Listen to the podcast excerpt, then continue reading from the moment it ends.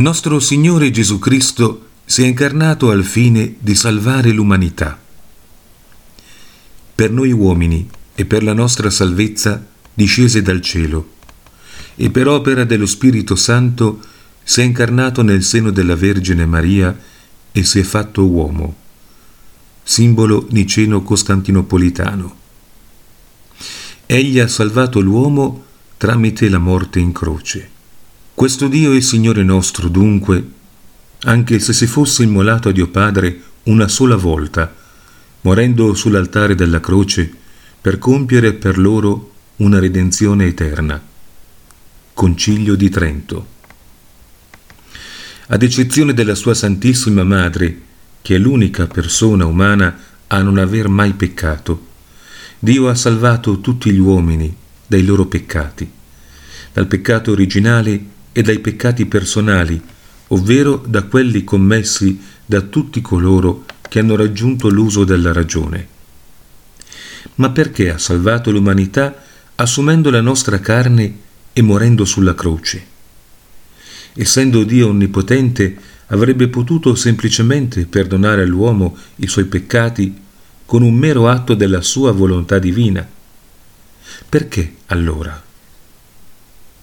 Il peccato di Adamo, come del resto tutti i peccati, è un'offesa contro un Dio infinito e quindi un'offesa infinita. Sant'Anselmo sostiene in Cur Deus Homo che un reato infinito può essere spiato solo da una riparazione infinita. Una riparazione infinita può tuttavia essere offerta solo da un Dio infinito. Quindi Dio stesso ha dovuto espiare il peccato dell'uomo. Ma perché è divenuto uomo per questo scopo? Perché secondo i rigori della giustizia il peccato dell'uomo deve essere riparato da un uomo. In sintesi, il peccato contro Dio deve essere riparato da Dio, il peccato dell'uomo deve essere riparato dall'uomo.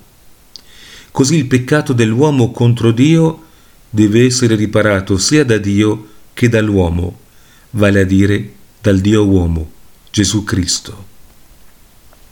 Ma qui sorge un'ulteriore domanda. Perché nostro Signore ha sofferto così abbondantemente nella sua passione e morte? Papa Clemente VI insegna che una sola goccia del suo sangue sarebbe bastata per redimere l'intero genere umano.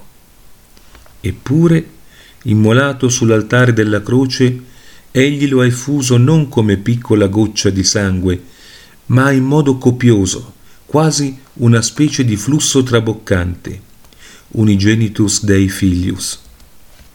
San Giovanni Crisostomo risponde, ciò che è bastato alla redenzione non è bastato all'amore. San Tommaso d'Aquino aggiunge, Cristo ha offerto a Dio più di quanto esigesse l'espiazione dell'offesa del genere umano, in quanto ha sofferto per amore.